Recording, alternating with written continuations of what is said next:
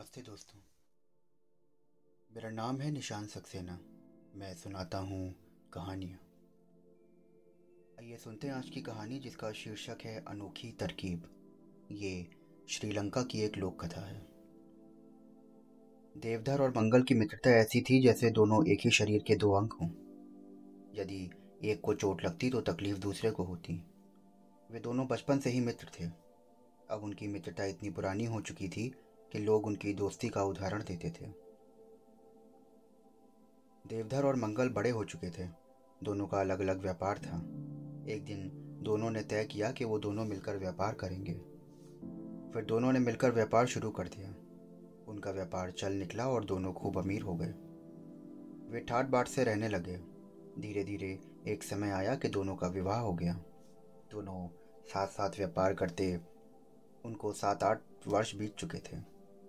तभी देवधर के मन में ना जाने कहाँ से बेमानी आ गई और वो व्यापार में हीरा फेरी करने लगा।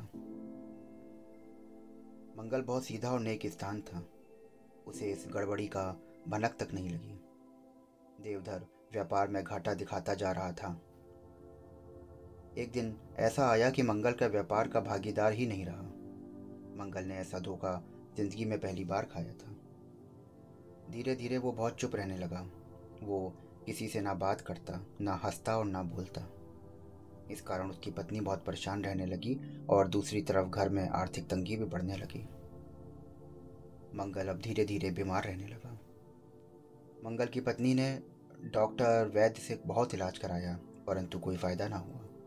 मंगल दिन पे दिन कमज़ोर होता जा रहा था। वहीं दूसरी तरफ़ देवधर अपने आप में मस्त था। उसने हेरा फेरी करके खूब धन जमा कर लिया था और अलग अलग व्यापार करके खूब धन कमा रहा था। उसने अपने पत्नी के लिए ढेरों गहने बनवा दिए। लोगों को देवधर की बेमानी का खूब पता था, लेकिन कोई भी खुलकर उसके सामने ना आता था। एक दिन मंगल का चचेरा भाई सोमदत्त शहर से आया। वो मंगल की हालत देखकर हैरान था। मंगल की पत्नी ने चिंतित होते हुए कहा, देवर जी, अपने भैया का कुछ इलाज कराइए। हम तो गाँव में इलाज करवा के हार गए, परंतु कोई फ़ायदा ना हुआ। सोमदत्त ने मंगल की पत्नी से विस्तार में जानकारी ली और बोला, भाभी, मंगल भैया का इलाज डॉक्टर वैद्य के पास नहीं है। उसका इलाज कुछ और ही है। फिर सोमदत्त ने कहा कि मैं इस नामुमकिन चीज़ को मुमकिन करके दिखाऊँगा। मैं बिना धन के ही उनके दोस्त को नीचा दिखाऊँगा। अगले दिन से उसने अपनी योजना पर काम करना शुरू कर दिया। अगले दिन जब देवधर अपने घोड़े पर बैठकर अपनी दुकान जा रहा था तो उसने देखा कि आदमी ने उसकी तरफ़ देखा और एक ज़ोर से हंस दिया। देवधर को लगा कि शायद यूँ ही कोई होगा। वो थोड़ी दूर पर गया कि चार लोग खड़े आपस में बात कर रहे थे। वो जैसे ही उन चारों के सामने से गुजरा, उनमें से एक ने उसकी तरफ़ देखा और ज़ोर ज़ोर से हंसने लगे। देवधर को लगा कि लोग उसकी तरफ़ देखकर हंस रहे हैं तो हो सकता है कि उसकी पगड़ी टेढ़ी हो। उसने अपनी पगड़ी को ठीक करने का प्रयास किया तो घोड़े से गिरते गिरते बचा। जस जस वो अपनी दुकान पर पहुँचा। जो ही उसने दुकान का दरवाज़ा खोला तो एक छोटा सा हंसता हुआ बच्चा वहाँ से गुजरा। देवधर को क्रोध आने लगा और उसने बालक से बुलाकर पूछा ए लड़के, क्यों हंसता है? बच्चे ने कहा यू ही। और वो आगे चला गया। देवधर का मन आज दुकान में नहीं लग रहा था। उसे लगता था कि आज ज़रूर कुछ ना कुछ गड़बड़ है। कभी शीशे में देखता और कभी अपने कपड़ों पर नगे, निगाहें दौड़ाता। परंतु कुछ समझ ना आता।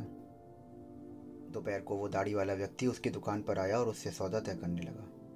परंतु देवधर का ध्यान आज कहीं और था। दाढ़ी वाले व्यापारी ने दो तीन बार अपनी दाढ़ी पर हाथ फेरा और देवधर को देखकर ज़ोर ज़ोर से हंसने लगा।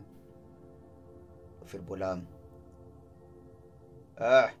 सेठ, सौदा फिर कभी करूँगा। देवधर को लगा कि उसकी दाढ़ी में कुछ लगा हुआ है। बार बार अपनी दाढ़ी पर हाथ फिराने लगा। जैसे तैसे बीता और आज व्यापार में उसे मन न लगा। आज बिक्री भी बहुत कम हुई। घर जाकर देवधर ने अपनी सारी बातें अपनी पत्नी को बताई। ये सुनकर वो भी परेशान हो गई।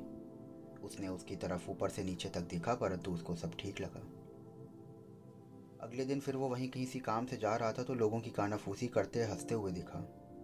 अब उसे हर वक्त ये लग रहा था कि कहीं लोग उसकी बेमानी की चर्चा तो नहीं कर रहे। उसने दो चार बार लोगों की बातें सुनने की कोशिश की, परंतु उसे अपने बारे में एक भी शब्द न सुनाई दिया। अब वो जहाँ जाता, लोग उसे हँसते दिखाई देते। उसने सोचा कि लोग यूँ ही उसका मज़ाक बना रहे हैं। अगले दिन जब कोई व्यक्ति उससे, उसके सामने हंसता तो वो चिल्ला कर पूछता, अब पागल पागल कहीं का? उधर से उस व्यक्ति ने भी वही शब्द दोहरा दिए। सुनकर देवधर क्रोध से अग बबूला हो गया। धीरे धीरे सप्ताह यह हालत हो गई कि वो जिधर से भी निकलता, लोग उसको पागल पागल कहते। वो बौखला उठता और सचमुच पागलों जैसी हरकतें करने लगता। धीरे धीरे उसकी हालत खराब होने लगी। अगले दिन गाँव के जमींदार के यहाँ उसके बेटे की शादी थी। जमींदार ने सारे गाँव को बुलाया। देवधर भी वहाँ पर खूब सज धज के कपड़े पहन के पहुँचा, जहाँ सोमदत्त पहले से मौजूद था। जमींदार खुशी से लोगों से मिल रहा था और उनका अभिवादन कर रहा था। सोमदत्त जमींदार के पास जाके कुछ खुद फुसफुसा कर बोला आप गाँव के सबसे धनी व्यक्ति ही नहीं। ये आपके सामने दाढ़ी वाले सज्जन हैं। वो अपने आप को आपसे भी बड़ा जमींदार समझते हैं। जमींदार खुशी के मूड में था।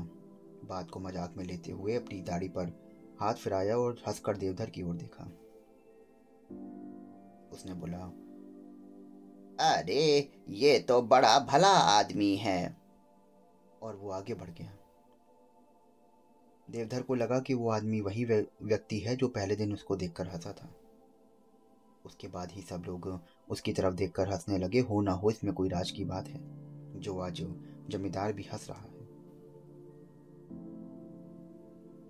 अगले दिन सुबह देवधर सबसे पहले दाढ़ी मूछे साफ़ कराकर फिर सोमदत्त को ढूँढने के लिए निकल पड़ा। उसके मन में जमींदार की बात जानने की बेचैनी थी। थोड़ी ही दूर जाने पर उसे सोमदत्त दिखाई पड़ा।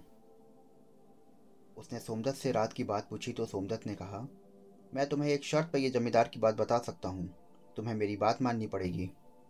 देवधर बोला, अरे भैया, धन मांगने के अलावा तुम जो कहोगे मैं वही मानूँगा। ये सुनकर सोमदत्त देवधर के पास ही मंगल के घर लेके गया और बोला, पहले इनसे माफ़ी मांगो, फिर बताऊँगा। देवधर ने पलंग पर लेटे व्यक्ति से तुरंत माफ़ी मांगी। भैया मुझे माफ़ कर दो। तो वो व्यक्ति पलंग से उठकर बैठ गया। उसके चेहरे पर बत्ती सी मुस्कान की रेखा खिंच गई। देवधर ने यह देखकर हैरान हो गया कि ये तो उसका अपना मित्र पंगल था।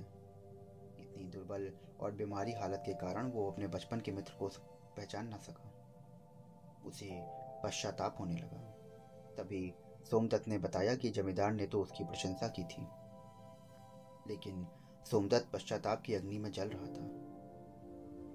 उसने अपने मित्र से अपने किए पर फिर पुनः माफ़ी मांगी और गले लगा लिया। धीरे धीरे मंगल फिर अच्छा होने लगा और दोनों में दोस्ती हो गई और उनकी दोस्ती अब जीवन भर चलती रही। तो दोस्तों, ये थी आज की कहानी। आशा करता हूँ कि आपको ये कहानी बहुत पसंद आई होगी। अगर आप रोज़ नई नई कहानियाँ सुनना चाहते हैं लोक कथाएँ सुनना चाहते हैं।